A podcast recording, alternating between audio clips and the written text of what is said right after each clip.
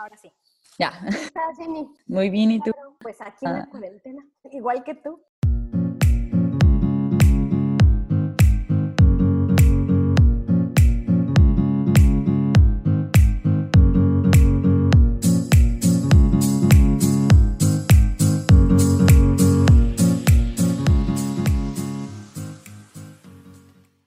Hola, ¿qué tal? Espero que estén muy bien. El día de hoy estoy con una gran amiga que conocí aquí estando en Estados Unidos y es mexicana también, orgullo mexicano por todos lados. Su nombre es Verónica Flores, Flores. y nos va a contar un poco de su experiencia aquí. Ella va siete años en Estados Unidos. Muchas gracias por estar con nosotros, Vero. Gracias, Mira. Jenny. Me da mucho gusto. Qué bueno que el tiempo nos juntó. Cuéntanos, ¿cuál es la razón por la cual decidiste venirte aquí a Estados Unidos? Mira, nosotros, yo estoy casada y tengo un hijo. Y hace, en el 2013, mi esposo le ofrecieron trabajo, pero en Carolina del Norte. Y así Ok. me preguntó, oye, ¿te gustaría moverte a Carolina? Y yo, bueno, sí, sí está bien. La verdad es que yo trabajaba, yo soy contador público en Puebla. Oh, wow. Soy de la ciudad de Puebla y soy contador público. Y yo trabajaba en una industria automotriz en el área de finanzas. Entonces, por verano, algo así, un poquito antes de verano, me dijo, oye, ¿cómo ves si nos movemos? Ella tenía la inquietud de moverse en algún momento de la vida, movernos un tiempo fuera de México. Entonces, cuando le llega la oportunidad, me dice, ¿qué pasó? ¿Te quieres mover o no te quieres mover? Y yo no lo pensé ni dos veces. Dije, sí, ya, vámonos, vámonos. Hicimos lo del trámite de la... Venimos con una visa de trabajo, una TN, del Tratado de Libre Comercio.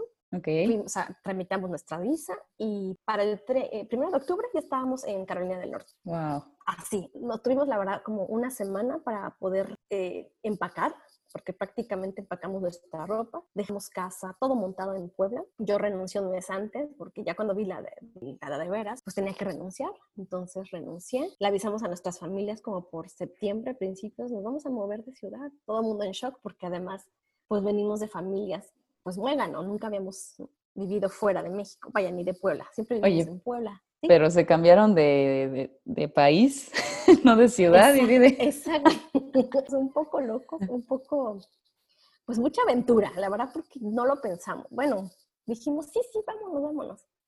Y empacamos nuestras cosas, muchas cosas regalamos. No sabíamos realmente qué hacer con la casa, si venderla, rentarla, porque no teníamos tanto tiempo tampoco para pensarlo. Claro. Entonces decidimos empacar nuestra ropa y dejar la casa pues medio guardada y la rentamos un momento. Y nos fuimos. El 1 de octubre volamos, estamos en Carolina del Norte, en una ciudad chiquita que se llama Clayton, muy cerquita de Raleigh. Es bonita la ciudad, pero sí al llegar allá fue así como un shock de, ¿qué hago aquí?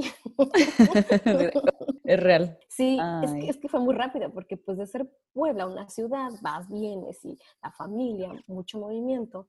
Trabajábamos de 8 a 5, de 8 a 6. El niño estaba en kinder o en primero de primaria, si no mal recuerdo. Oh, Entonces, como que teníamos nuestra vida muy adaptada. Y de momento llegamos a un pueblito donde había venados, me acuerdo. Venados, sí. venados, había lagos, pero realmente la gente no era tan, pues tan amena. La verdad sí era un poco cerrada. Ok. Yo creo que sí fue. Por eso fue que llegamos así en el 2013, en, en octubre. Oh, wow. y sí, al año, en agosto, mi esposo me dice, oye, me ofrecen un trabajo ahora en Boston, en Massachusetts. ¿Te quieres ir? Y yo, bueno, Pues pues sí. ya, nos- ya estamos lejos de Puebla, pues vámonos. Y fue que nos venimos en el, en el verano de 2014, llegamos aquí. A, yo ya no regresé, en, en verano nos fuimos a Puebla y yo ya no regresé a Carolina más que el vuelo que teníamos, nos esperó ahí mi esposo y manejamos de Carolina aquí un sábado por la noche y el domingo por la noche ya estábamos aquí en un hotel porque él entraba a trabajar el lunes y así de rápido nos movimos otra vez. Wow. Muy, muy locos, la verdad que sí, muy locos. Pero qué bien que, que todos estaban de acuerdo, porque yo creo que fue un buen cambio. Sí, muy buena decisión. sí. Al principio fue difícil, definitivamente fue complicado. eh, yo al mes yo ya me quería regresar a Puebla, dije, yo no sé por qué hice eso, este, porque fue empezar de cero, no trabajar, no, pues rentamos una casa muy linda, pero vacía, no teníamos muebles. Entonces Wow. era como que de recién casados y solos, que la verdad yo creo que era lo más difícil estar solos. Sea, el primer mes fue shock y yo decía, ¿qué hago? ¿Me regreso a Puebla? Mi esposo, me- yo creo que me vio tan triste que me dijo, regrésate. Y yo en enero ya, o sea, voy a renunciar de aquí a diciembre y en enero busco trabajo allá. Wow. Y estuve a punto, pero no, la verdad es que no. Lo pensé bien y dije, no, no te puedes rendir tan pronto, llevas aquí un mes. ¿Y qué fue lo más difícil para ti para adaptarte? O sea, es que te costó más trabajo. A mí lo que me costó fue despegarme de mi familia. Definitivamente eso fue, porque teníamos una vida que vivíamos cada ocho días, nos veíamos cada ocho días con mis hermanos, con mis papás, con mis suegros. Entre semana, mi hijo una vez por semana la cuidaban sus abuelos. Entonces, pues teníamos esa cercanía de reunirnos. Al momento de verme sola fue lo más, yo creo que más allá de la comida, del el clima, no, fue la, el despego. Soy muy apegada. Mi esposo sufrió menos porque tiene menos apegos. La verdad es que le he aprendido mucho. Pero a mí sí fue como, no me puedes separar de mi casa. Claro, fue una decisión que yo tomé, ¿verdad? Sí. o sea, a mí nadie me engañó y yo quise tomar el riesgo, pero fue lo más complicado el de separarme de la familia. Y ah. después, pues, la comida, obviamente. Sí. Pues, yo no sabía cocinar. pues ya somos dos, ya. ya, ya, pero ya aprendí. Sí, yo igual. pero yo no sabía más que, vaya, milanesas, carne asada, todo lo, lo básico es lo único que sabía hacer. Sí. Entonces, al verme sola y decíamos, no podemos comer toda la vida. Milanesas. Milanesas, apenas estamos platicando de eso. Porque me dice mi hijo, oye mamá, ¿pero qué comíamos en Carolina? Y yo, y la verdad es que no me puedo acordar qué comíamos. Seguramente carne asada, pollo, es, porque no, no sabía yo nada, porque trabajábamos tiempo completo en Puebla, entonces no había necesidad, yo comía en el comedor. Sí. Mi marido también comía en su comedor y mi hijo pues con los abuelos, unos días mis suegros y unos días mis papás. Entonces, y fines de semana, la verdad es que salíamos que a comer, que a la fiesta. Pues tú sabes, teniendo familia en México. Sí, los mexicanos así somos. Yo también cada mes tenía mi reunión con mi familia y yo creo que también fue lo que más me costó, o sea, entre mi familia y la comida. sí, extraño mucho esas dos cosas, la verdad. ¿Qué es lo que más extrañas de México? Las reuniones familiares. Sí. Sí. ¿Y vas a México seguido o, no? Bueno, ahorita sí tiene, la última vez que fui fue en diciembre, okay. una semana, porque nació una sobrinita, hija de mi hermano y fue su ah. bautizo el 7 de diciembre. Entonces fuimos, porque tenía, íbamos, generalmente íbamos en verano y en Navidad.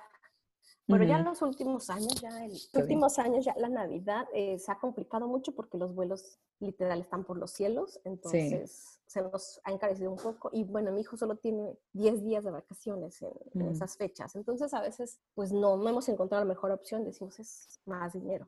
Entonces generalmente vamos en verano y nos vamos mes y medio, dos meses. Ay, qué padre. Sí, porque aquí... Ah, no, aquí... El verano es... Yo así no. Es demasiado calor. ¿Verdad que sí? Demasiado. Vaya, estás de mi lado. yo no lo aguanto para ni no. Todo el mundo me regaña y me dice, es que te vas en lo más bonito, el verano.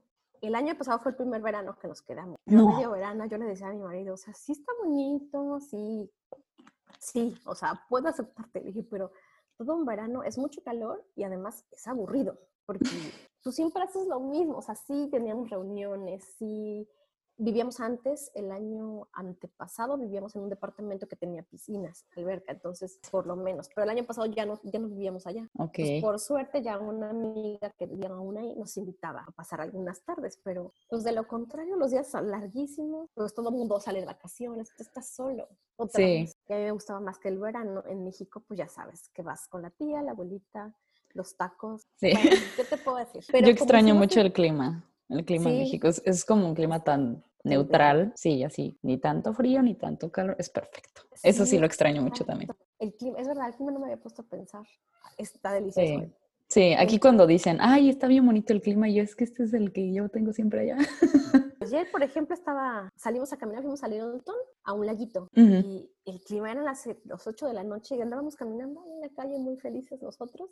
Sí. Y no hacía ni frío ni calor. Sí, está perfecto. Sí, perfecto. Ya, no hay más. Pero sí, sí voy seguido y sí me gusta, sí me gusta ir, pero como estábamos en proceso de la Green Card, dejamos de ir casi más de un año. Ah, esa es otra de mis preguntas. ¿Y cómo es el proceso para obtener la, la residencia? Bueno, nosotros en sí tardamos como cuatro años, tres años yo creo. Wow. Es como complicado, porque antes de tener una visa teníamos que saltar a otra, que es puro sorteo, y no podíamos salir sorteados. tardamos como tres años en, en, obtenerla, porque son muchos pasos. Sí. Que te pide el abogado, y eh, porque nosotros lo hicimos por medio de un abogado, por medio de la compañía de mi esposo, sí. quien nos hizo todo el trámite. Entonces ya en el último año, que fue en el 2000, que estamos ahorita, 2020, 2019, en 2018 ya entraba la última fase donde entregas Ahorita no tengo cuáles son los papeles, pero bueno, ya en la última fase entregas unos papeles donde ya te dicen ya no puedes salir del país. Ok. Y empieza a correr. Y si sales del país, como que empieza la cuenta otra vez. Borrón cuenta nueva. Sí. Entonces entramos en agosto de 2018 y ya de ahí no volvimos a salir hasta el diciembre de 2019. Oh. todo ese tiempo pues no pudimos ir a México. Son muchos papeleos y luego ya que haces papeleos son estudios, análisis de sangre para ver tus vacunas, si no tienes alguna enfermedad. Wow. Tienes que pagar un servicio médico que te haga el examen físico. Te lo regresa el médico cerrado. Sí. Con los resultados, te lo está selladito y eso se lo das directamente cuando vas a tu entrevista, lo entregas directamente al agente de inmigración y ahí lo abre, ah, bueno, todo estás completo. Si te hace falta alguna vacuna, el médico te dice, oye, necesitas estas vacunas. Entonces vas y te pone. A nosotros nos faltaban tres vacunas. Entonces en un día nos tuvieron que vacunar las tres veces. bueno, mi hijo no, porque él sí estaba completo con sus vacunas. Ah, ok. no nosotros tanto. no, no. Y además, pues decían, tienen su cartilla de vacunas. Oye, imagínate. No es que seamos unos jovencitos, jamás tenemos. ya no estamos tan chiquitos. Entonces, quién sabe dónde quedó esa cartilla. Pero sí es un paso como, sí son muchos, esto es desgastante el proceso. Sí. Porque cuando te traes un papel, después te piden otro y después otro. Títulos de mi esposo, donde estudió, fechas, muchas fechas de cuando terminaste el college, cuando te recibiste, cuando hiciste tu tesis, cuando entregaste. O sea, son fechas y fechas y fechas. y de momento te dejas pasar como periodos muy amplios. Por eso se extiende tanto como tres años nos tardamos en que nos la dieran. Wow, sí, y la verdad es, que por un momento perdimos la esperanza. Dijimos, ay, no, yo creo que ya, yo creo que si ya este año no se puede, ya hasta aquí quedamos. Y es, es curioso porque al final, o sea, llegaron de un modo legal, o sea, por parte de trabajo y así, y aún así lleva mucho y es como todo un Exacto. rollo. sí, porque aunque tengas el abogado y todo, nada te garantiza y sigue siendo caótico ese proceso para todos. La verdad que sí. Qué fuerte. O sea, la verdad que quien viene sin papeles, no. los admiro porque eso es mucha paciencia. Tengo una amiga que se casó con alguien de Chicago. Se casaron hace dos años y ella sigue esperando la residencia. Sí, porque yo no sabía que es como, tienen que esperar el tiempo, ¿no? Mm, es que ella, ellos se casaron en México. Entonces, todos los, lo que ella me contó es que todos los trámites de México pasan a, solo a Ciudad Juárez. Mm. Todo el país, o sea, todos esos trámites están en, Ciudad Juárez y por eso tarda mucho. Más que obvio, pues, pues es, es, difícil. La verdad, yo no sé, es otra de las preguntas que tenía por aquí. Si habías experimentado alguna situación de racismo, que yo creo que yo sí lo he vivido, a lo mejor no tan, tan agresivo, pero sí, y lo he sentido. Y parte de eso es que la verdad el país es así de, pues de piqui, ¿no? Porque entiendo, o sea, que no quieren a, más gente ilegal, pero yo siento, es como mi feeling de que tienen como un tema más racista con nosotros los mexicanos, no sé por qué, o sea, lo siento. Es que como, eh, aquí no lo he sentido tanto, en Carolina sí, como es una población más chiquita, el pueblito en el que estábamos, más cerrada. Y la verdad que sí, la población, yo creo que el 90%, 95% son blancos. Sí que yo la verdad es que me decía, es que yo siempre decía, es que somos güeritos rancheros. Porque están también en la ignorancia.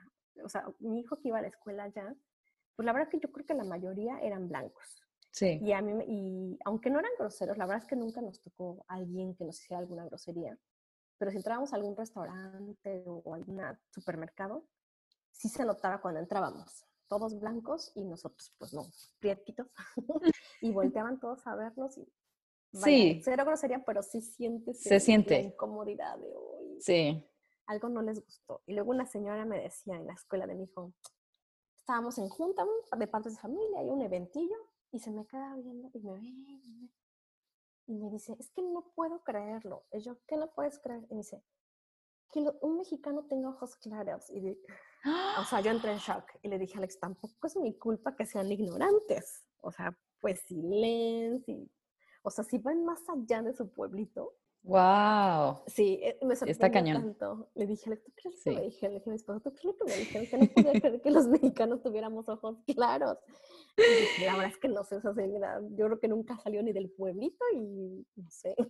Híjole, está cañón, ¿eh? Qué buena onda. Así lo más feito, pero bueno, la verdad es que lo tomé más como ignorancia, tampoco me lo tomo personal. sí. Uno, uno que tiene la oportunidad de venir y de y que aparte nada ha sido gratis, o sea que también ese feeling que tú dices es cierto, pero los que estamos aquí nada es gratis. Eh, trabajamos más o tenemos menos oportunidad que los que ellos.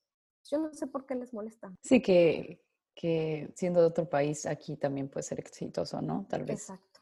Como que eso no, pues les gusta mucho. Y aquí solo nos tocó una vez que fuimos, no sé si ha sido una, una, una farm en Lexington que se llama bueno, no me acuerdo del nombre, es grande, es conocida. Y fui con una amiga y estaba, bueno, su familia y la mía. Y el señor, había un señor haciendo una ensalada de betabel. En ese entonces yo no sabía que betabel en inglés era bita. o sea, he aprendido, he aprendido vocabulario. es súper complicado dominar un idioma. O sea, yo, a pesar de que me forzo a mí misma a ver todo en inglés y a leer en inglés y estar como con amigos locales, me cuesta y es como... Sí. Oh", hasta la fecha voy al súper y me dicen algo en la caja y yo a veces como, ay, ¿qué dijo? Sí. que de verdad cuesta mucho trabajo, pero pues, está padre, yo creo que es admirable, la verdad. Sí, igual eso me cuesta mucho, porque yo esa vez me dice, le digo, ¿qué están haciendo? Y nos dice, ensalada de betabel. Y pero yo le dije a mi amiga, ¿qué es el betabel? O sea, ¿qué es el bit, no? Y mi amiga le dice, es picante. Mi amiga es costarricense. Y me dice, por así, señor, como muy grosero, se vuelve y le dice, ¿Do I look Mexican? Y le dice mi amiga, pero esa no fue la pregunta. O sea, tal vez te pregunté que si era pecante. Y dice, por eso, parezco mexicano. ¡Wow! Y yo así me quedé como con cara de, ¿qué le pasa a este señor? Le dije, le dije, no, es que estás mal. O sea, mi pregunta no es, o sea, no me tienes que responder con otra pregunta. Solo te estoy preguntando si es picante o no es picante. Le dijo, por eso, me veo mexicano nos dimos la media vuelta y dije, ay, no, ya. O sea, con gente tonta y cerrada, mejor nos damos la vuelta. Ay, no, qué groseros. Eso es lo más fuerte que hemos, que hemos vivido los tres. De ahí en fuera, no, la escuela, los papás. Qué bueno. sí son cerrados, o sea, sí tienen su grupo de amigos y nosotros tenemos nuestro grupo de amigos, pero así como que no encajamos todos para las escuelas. Pero así aparte, pero son respetuosos, vaya. Sí. No me puedo quejar. ah, qué bueno, no, no estuvo tan, tan fuerte. Digo, no, sigue siendo grosero, pero al menos no es tan fuerte. Sí, no, no. Yo he escuchado muchas historias donde les dicen, oye, no hables español, o no. La verdad es que no, nada. Al contrario, luego, ay, qué bueno que hablas dos idiomas. Y, y la mamá de un compañerito de mi hijo cuando estaba chiquito me dijo, bueno, es que yo admiro que tú hablas dos idiomas. Dice yo, o sea, de mi inglés de ahí no pasé es cierto. Dije, bueno, pues sí, llevamos doble mérito. Sí. Porque cómo, pero hemos aprendido. Ay, qué padre. Vamos a ya con la última pregunta. Claro. ¿Qué consejo le darías a las personas que están empezando a vivir aquí? O sea, personas, ya sea México, o sea, personas que no son de este país. ¿Qué les recomendarías? Que, tengan paciencia, que no todos que sean empáticos y tolerantes. No todos pensamos igual y yo muchas veces me he topado con que, pero es que ¿por qué piensan así si eso está mal? Y a veces yo me enojaba mucho, o hay veces que todavía digo, es que eso está mal, ese pensamiento. Pero aprender a ser como más empática y ser paciente y luchar por lo que tú quieres. Si tú quieres seguir acá, pues nada es fácil. Vas a tener que seguir picando piedra como todos. Sí. Y que no se desanime. Y bueno, la, la familia se extraña, sí, se extraña muchísimo, pero pues tú sabes que al volver siempre los vas a encontrar allá, ¿no? Con los brazos abiertos. Entonces, esa siempre es mi esperanza. Bueno, está bien, sé que voy a ir ah. pronto y sé que los voy a ver y o ellos van a venir, entonces vienen con mis papás, con mis hermanos y pues esa es mi esperanza y ya no me desespero. La verdad que estoy muy contenta acá. Los tres estamos muy contentos. Al principio me decía mi esposo, vamos a irnos tres años. Pues ya mira cuántos años llevamos. tú me preguntas ahora, oigan, si quieren regresar. No, la verdad es que no, sí extraño, sigo extrañando mucho sí. a mi familia y la comida, pero la verdad somos felices aquí los tres, este, nos hemos adaptado muy bien, yo creo que son de las ventajas que vale la pena vivir lejos porque te adaptas con, con tu hijo y tu, esposo, ¿no? En, en, México no es que va mal, ni mucho menos, pero al tener más gente, pues de momento pierdes esa unidad como familia. Y estar lejos y eso es lo que yo, vale la pena, vale la pena luchar y no desesperarse. A los dos que están por acá, ay, que se tapen bien. sí, en Boston. Favor, tápense bien. Mucho frío. Parecía que hacía frío en Puebla y cuando vine a ver dije, uy, no, estaba yo en la gloria. no, está cañón el frío aquí, ¿eh? Sí, está bien fuerte, pero yo lo prefiero mil veces. Yo soy muy feliz en la nieve y todo blanco y precioso y no quiero estar sudando todo el día No, el primer año que llegamos aquí, que fue de 2014, o sea, 2015, que fue el invierno, nos tocó que rompió récord Massachusetts de, nieve, no sé cuántos, y eso nos, y de verdad ya no cabía la nieve en ningún lado. Ibas a Newport Street y ya había montañas y montañas de nieve y en los fraccionamientos nieve, nieve, nieve y este, pero fuimos muy felices con esa nieve porque no la conocíamos. Sí. Entonces nos hizo feliz la nieve. Y hasta la fecha la extrañamos, nos gusta, nos gusta el frío, más que el calor, esa humedad que dices. Ay, qué bueno, sí. No, yo no lo soporto. No. O sea, no. No, o sea, es bonito. Me gusta que la gente es más educada que, que de Carolina que yo vine. Sí. Se me hace más abierta, además más diversa. En la escuela también totalmente diversa. Y eso es lo que me gusta de esta, de esta área. Muy bien. No nos cambiaríamos. Ay, qué padre, qué bien. Me da mucho gusto que, que le estén pasando bien. Que sea una buena experiencia, porque digo, no todos nos toca vivir lo mejor, ¿no? A veces, pues no es para ti, pero, pero muchas gracias por estar aquí con nosotros. Ya sabes que cuando quieras aquí estoy. No trabajo más que en mi casa en las mañanas, pero a la hora que gustes. Con esta pandemia sí, más adelante podemos hablar de algún tema en específico. Claro que sí. Pero muchas gracias. No, de qué, Jenny, gracias a ti. Me dio mucho gusto. Y seguimos en contacto. Perfecto, cuídate mucho. Tú también. Muchas gracias por estar con nosotros. Les mando un abrazote, cuídense. Bye.